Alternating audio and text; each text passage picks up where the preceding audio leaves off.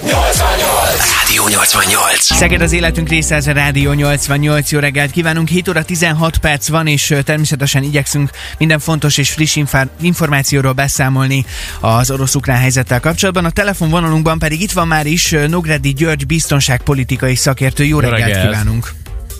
Jó reggelt kívánok! Én első körben azt szeretném megkérdezni, hogy ez most hivatalosan, ez háború, hadiállapot, megszállás, mi ennek most a, a, a, a neve? Gyakorlatilag egy háború kezdődött el, az orosz csapatok három irányból benyomultak Ukrajnába.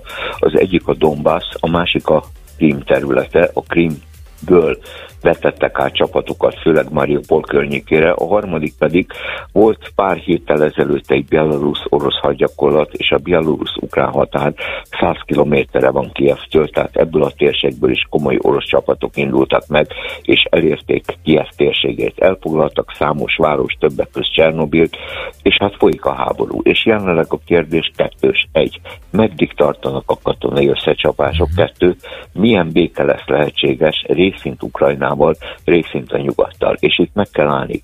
A nyugat részéről, aki tárgyalni fog, még akkor is, ha ma nem ez a helyzet, az csak is kizárólag az amerikai Egyesült Államok lehet. Látni kell, hogy Nyugat-Európa vezetői az elmúlt 24 órában többek közt Macron fölvette a kapcsolatot Putyinnal, de Macron, ahogy a német kancellár Scholz, sincs abban a helyzetben, hogy meghatározza az eljövendő békét, ebbe a helyzetben kizárólag az amerikai elnök van. Egyébként nyilván mi is folyamatosan figyeljük az információkat, hogy az ott élő magyar tudósítók által akár, hogy éppen mi történik, mondjuk Kievben, a fővárosban, hogy a, az éjszaka folyamán például egy vadászrepülőt is megsemmisítettek, ami egy kilenc emeletes házra ö, esett rá, és, és aztán kigyulladt ez a ház. A következő órákban egyébként nagyjából mik azok a dolgok, amelyek még várhatóak, ha egyáltalán van ö, bármiféle ilyen forg- forgatókönyv lehetőség az emberek fejében. Nyilván, nyilvánvaló az orosz támadást Putyin egy személybe rendelt el, nyilván erre az orosz csapatokat fölkészítették, a támadás első perceiben szétverték az ukrán katonai vezetési pontokat, tehát mindazt, ami képes lett volna, hogy ellen, ellenálljon az orosz csapatoknak, az eljövendő órákban arra lehet számítani, hogy az orosz csapatok körbeveszik Kievet, esetleg néhány nagyváros többek közt Harkovot megpróbálnak megszállni, de nyilvánvaló nem az a céljuk, hogy Ukrajnának újabb károkat okozzanak, hanem az, hogy ez az ukrán vezetés tűnjön el. Az oroszok számára elfogadhatatlan az, hogy Ukrajna belép a NATO-ba, hogy Ukrajnában nyugati ezen belül amerikai csapatok, amerikai technika jelenjék meg, és ettől kezdve Oroszország veszélyeztetve legyen. Még egy. Jelenleg orosz-ukrán ellentétek vannak a Donbass kérdésében és a Krim kérdésében. Ha Ukrajna NATO tag lenne, belátható történelmi ideig nem lesz az, abban a percben az ellentétek nem orosz-ukrán, hanem orosz-NATO ellentétekké válnának, és ezt Moszkva semmiképp sem akarja. Uh-huh. Akkor ezek szerint nem feltétlenül várhatóak akár mondjuk utcai harcok Kievben? A válasz az, hogy utcai harcok akkor lennének várhatóak, ha az orosz csapatok fölvállalnák azt, hogy bemennek ki ebbe. A másik pedig az, hogyha eddig megnézem, akkor mind a két fél, mind az oroszok, mind az ukránok elképesztő mennyiségű hamis információt, dezinformációt tettek közé. Az ukrán hadsereg eddig, ha eltekintek az ukrán hivatalos jelentésektől, nem nagyon állt ellen, aminek rengeteg oka van. Többek közt a kiképzési hiányosságai, többek közt, hogy rengeteg nyugati technikát kaptak, de ezek jelentős részét még nem tudják kezelni, és az, hogy rendszeresen leváltották az ukrán vezetést, két-három naponta váltottak le ukrán tábornokokat, ukrán politikai, belügyi, katonai vezetőket, és ez nyilvánvalóan nem tett jót a szellemnek. Mondom más, hogy eddig az ukrán ellenállás sokkal kisebb volt, mint hogy Ukrajna remélte, az oroszok pedig úgy tudtak előre menni, hogy akartak. Egy ilyen helyzetben egy városi harcot fölvállalni nem célszerű, mert ott mindkét oldalon sok halott lehetne. Igen, erről beszéltünk is, hogy, hogy mégse olyan dologgal állnak szembe az ukránok, hanem konkrétan az orosz hadsereggel. Tehát, hogy az or- orosz hadseregről, hogyha ezt így már kimondom, már az jut eszembe, hogy iszonyat mennyiségű technika, iszonyat mennyiségű emberanyag, ami így van, tehát hogy van egyáltalán bármi értelme az ukránoknak ellenállni. Hát Szegedről vagy Budapestről nézve nyilvánvalóan más a helyzet, és más a helyzet onnan nézve. Uh-huh. Ukrajnának el kellett volna döntenie, hogy milyen ellenállást akar, nem döntött el.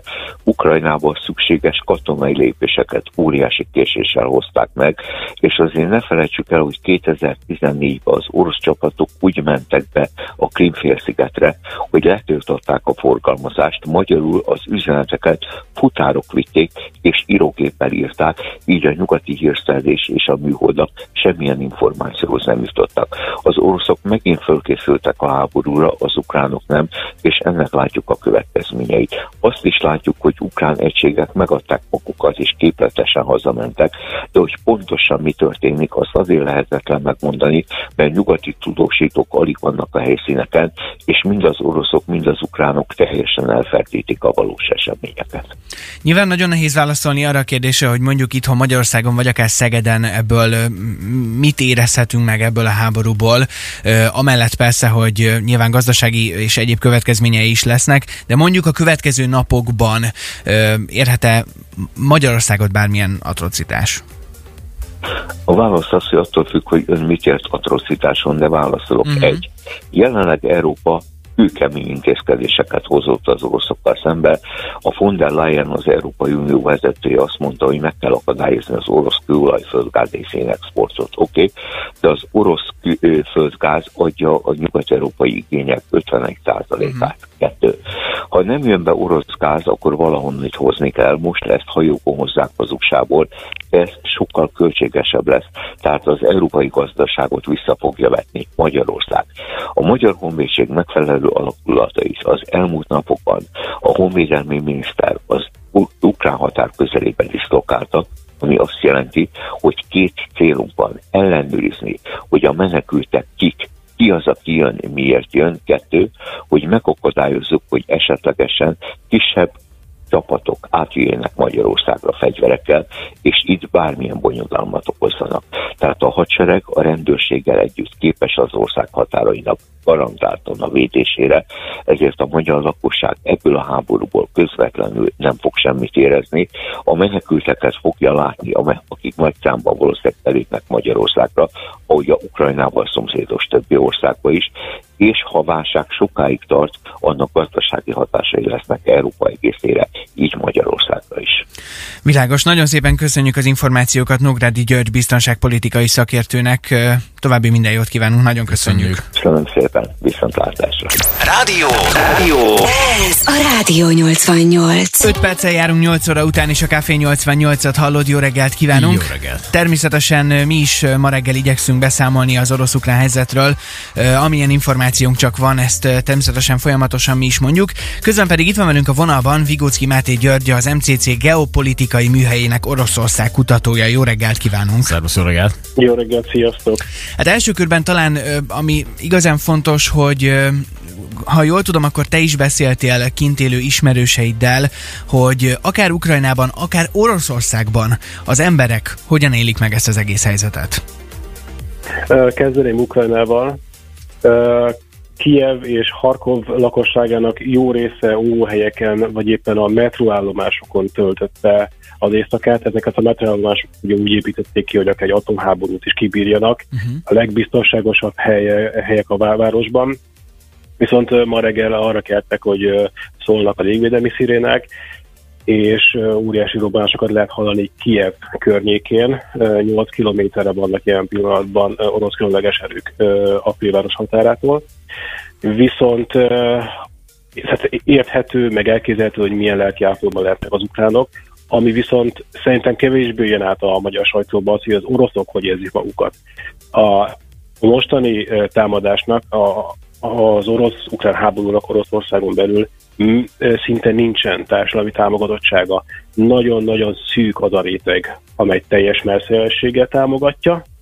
A társadalom nagy része ilyen ö, passzív ö, letargiával tekint rá, sokan viszont ö, inkább ellenzik, és kicsit úgy tekintenek erre, hogy semmi értelme, semmit nem fogunk elérni, most fog az összes megtakarításunk elinflálódni, és egy tök felesleges háborúban fognak meghalni a, a fiaink. Uh-huh. Ha jól tudjuk, egyébként arról is szóltak hírek, hogy Oroszországban több háború ellenes tüntetőt is őrizetbe vettek. Már hogy azokat el is vitték úgy, hogy kell. Igen, a tegnap esti utolsó hírek, amik hozzám eljutottak, az azt mondja, hogy 53 városban voltak tüntetések, tehát nem csak Moszkvában és Pétervárot, hanem 50 városban országszerte, és 1700 embert állítottak elő legalább. De már most az a tisztában kell lenni, hogyha a, Magyar, hogyha Oroszországon belül valaki tüntetés miatt elállít a rendőrség, olyan büntetést szabhatnak ki, amely az egész egzisztenciáját meg tudja roppantani. Tehát itt a tüntetők igenis sokat kockáztatnak azzal, hogyha kimennek az utcára tüntetni, de az első nap ö, szerintem az orosz hatalmat is meglepte, hogy milyen sokan és milyen sok helyen mentek ki tüntetni. Az tehát, hogy itt közben beszéltünk hogy Nógrádi Györgyel is, és mondta, hogy Ukrajnából is, meg Oroszországból is sok olyan információ van, ami teljesen ellentmond a másiknak. Na most én úgy tudom, hogy a Oroszországban azért a, a média egyféleképpen kommunikál, és pont. Tehát, hogy ott, ott nincs különösebben olyan tájékoztatás, amitől az oroszok azt mondják, hogy, hogy akkor ezt most nem kellett volna, kellett volna, az hogy néz ki az oroszoknál? Hát egyébként tegnap annyiban változott az orosz média helyzet, hogy az oroszországi médiumok tegnap körülbelül dél óta csak az államilag jóváhagyott híreket adhatják le. Uh-huh. Vannak külföldön bejegyzett orosz hírportálok, például a Medúza, annak egyébként az angol nyelvű portált ajánlom mindenkinek, ami alternatív híreket is lehozhat, de országon belülről csak azt, amit központilag jóvá hagytak. Természetesen a háború velejárója az, hogy mindkét oldal ö, próbál valamennyire felíteni ö, a hírekben, de egyszerűen vannak olyan tényszerűen cáfolható állítások, például, hogy melyik várost éppen mikor foglalták el, amiket azért lehet ellenőrizni, például annyiban, hogy a helyiek TikTokra vagy Facebookra felraknak egy videót, hogy épp most húzzák fel az orosz zászlót, vagy épp most húzzák le. Ezzel kapcsolatban tulajdonképpen annyit lehet még mondani, hogy óriási különbség Ukrajna és Oroszország közt az, hogy Ukrajna tegnap este bejelentette, hogy az első nap mekkorák voltak a veszteségei. 137 halálos áldozatot jelentettek, és 300 valamennyi sérültet. Orosz oldalon nem történt bejelentés veszteségekről, ami sokat elárul, hogy még egy eltorzított adatot sem közölnek. Uh-huh. Azonnal folytatjuk a beszélgetést, és természetesen, hogyha bárkinek van esetleg ismerőse adakint, vagy, vagy tud bármilyen információval még szolgálni, netán kérdése lenne a helyzettel kapcsolatban, akkor ezt mindenképpen várjuk akár SMS-ben, akár a Rádió 88 telefonos applikációján keresztül. Addig is Szigala és az Easy Love szól most a legjobb zenék közül 8 óra 10-kor. Hamarosan folytatjuk a beszélgetést Vigocki Máté Györgyel az MCC geopolitikai műhelyének Oroszország kutatójával. Jó reggelt, 8 óra 11 van. Rádió 88. Rádió 88. 8 óra 14 van, és a Café 88-at hallod, jó reggelt kívánunk. Folyamatosan beszámolunk természetesen az orosz-ukrán helyzetről, és hát a háború kirobbanását természetesen megérezte az euró, az USA dollár árfolyama, és még nagyon-nagyon sok minden más, akár gazdasági következménye is lehet ennek. Itt van velünk közben a, a telefonvonalunkban Vigocki Máté György, az MCC geopolitikai műhelyének Oroszország kutatója, és azért én arra is nagyon kíváncsiak, le, kíváncsiak lennénk, hogy Oroszország vajon mennyire számol a következményekkel, mert oké, okay, hogy mi mondjuk megérezzük az euró meg az USA dollár folyamán a változást, de azért Oroszország is meg fogja érezni ennek a következményeit. Szerintem választok el azt, hogy az orosz társadalom mennyiben érzékeli uh-huh. a következményeket. Amint már az előbb említettem, ugye romlik a rubel, az emberek úgy gondolják, hogy megtakarításaik most el fognak inflálódni, tehát az orosz társadalmat ez iszonyatosan módon érinti. Viszont ami kevésbé feltűnő az, hogy az oligarchákat, a legnagyobb állami cégeknek a vezetőit mennyire érinti. A tegnapi nap ö, olyan 150 milliárd dollárt veszítettek a moszkvai tőzsdére bejegyzett cégek, csak hogy az arányokat is meg tudja mutatni. Magyarország egy év alatt megfelelő GDP-je a 190 milliárd dollár. Tehát egy nap alatt a magyar GDP 75%-át elvesztették. Jó, most valamennyire korrigál egyébként a piac, de tehát az, hogy a Sperbank részvényei 67%-os mínuszban zártak, az azért nem egy hamar fog visszajönni. És én úgy gondolom, hogy még ha látták is, vagy számítottak is a Kremlben, hogy ilyen következményekkel járhatnak, a, a, tehát ilyen következményekkel járhat a támadás megindítása, úgy gondolták, hogy ez nem egy magas ár azért, hogy a biztonságunkat, az Oroszország biztonságát tudják biztosítani. De ez csak a Kreml érdekeit szolgálja. Uh-huh. Amit már az előbb mondtam, az orosz nincs igény erre a háborúra, orosz társadalom nem érzi úgy, hogy az ő élete jobb lenne attól, hogy itt bármilyen változást kényszerítenek ki az orosz hadsereg Ukrajnában. Uh-huh. Uh, Jóska Fischer, német külügyminiszter nyilatkozta azt, hogy Putyin ellopta az oroszok jövőjét. Ez mennyire releváns mondat?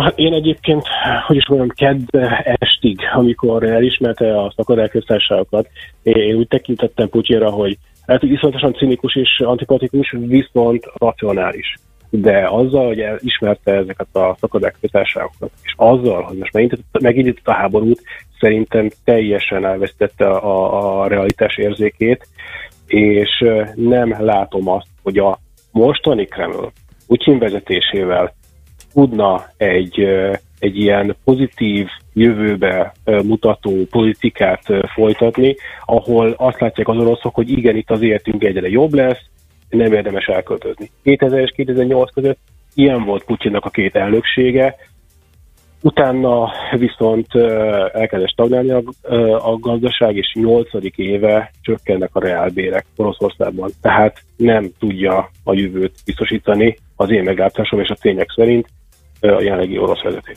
Uh-huh. És mondjuk az oroszok mennyire tudnak ebbe beleszólni? Tehát, hogy ott lehetséges egy, egy mondjuk egy, egy pucs? Putyin ellen, vagy ott ez abszolút elképzelhetetlen? Nem tudom, hogy egy, egy pusnak mekkora esélye van mondjuk így a, a társadalom alsó vagy hát a közép rétegeiből, viszont mivel a hatalmi és döntéshatalmi rendszerben, Oroszországban rengeteg fontos oligarcha van, ezek között óriási ellentétek és feszültségek vannak, amelyeket egyébként most kiéleznek a nyugati szankciók. Tehát én úgy, úgy, úgy gondolom, hogyha a nyugati szankciók azt célozzák, hogy minél nagyobb legyen az oligarchának a vesztesége és a feszültség köztük, akkor ők ki tudják kényszeríteni a legfelsőbb politikai vezetésben, vagy személyesen maganál Putyinnál, hogy nem kéne már ezt a politikát folytatni. Ez a Rádió 88.